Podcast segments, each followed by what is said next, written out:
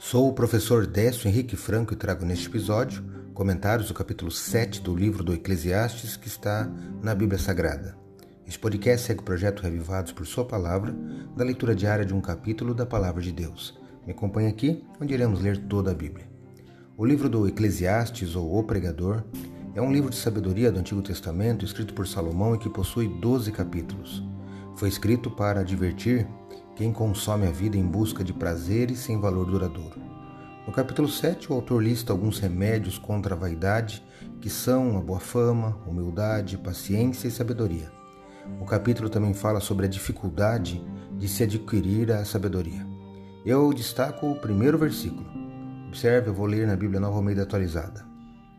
A boa fama é melhor do que um bom perfume, e o dia da morte é melhor do que o dia do nascimento. Eclesiastes 7, 1. É um texto sem dúvida que traz reflexão. A primeira parte é mais fácil de concordar. A boa fama é melhor do que um bom perfume. Aqui, em outros pontos, o sábio lembra que uma boa reputação, baseada no caráter, é um bem precioso. E se você entender no seu contexto, realmente a boa fama era de muito valor, pois um bom perfume era realmente muito caro, de muito valor no Oriente pois naquele contexto não havia sabão. Na segunda parte há um paralelo. Quando se compreende que a pessoa que vive honradamente e obtém uma boa reputação, essa pessoa não precisa temer a morte. Ao nascer, a vida estava toda pela frente e ela não sabia nada das suas armadilhas, desapontamentos, tristezas e frustrações.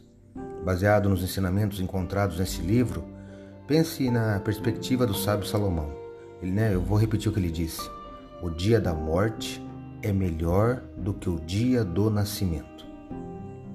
O seu nascimento é o início de breves 70 ou 80 anos de vida, mas a morte pode ser o prelúdio de uma eternidade na nova terra, de descanso, de satisfação suprema e de glória eterna, em contraste com as aflições e dificuldades do presente.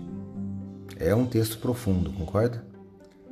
Acredito, como disse o salmista, que a palavra de Deus é uma lâmpada que ilumina nossos passos e luz que clareia nosso caminho. Portanto, leia hoje sua Bíblia, Eclesiastes capítulo 7. Faça como eu, escolha pelo menos um versículo para refletir ao longo do dia e que seus passos e caminhos sejam iluminados por Deus. Um abraço e até amanhã.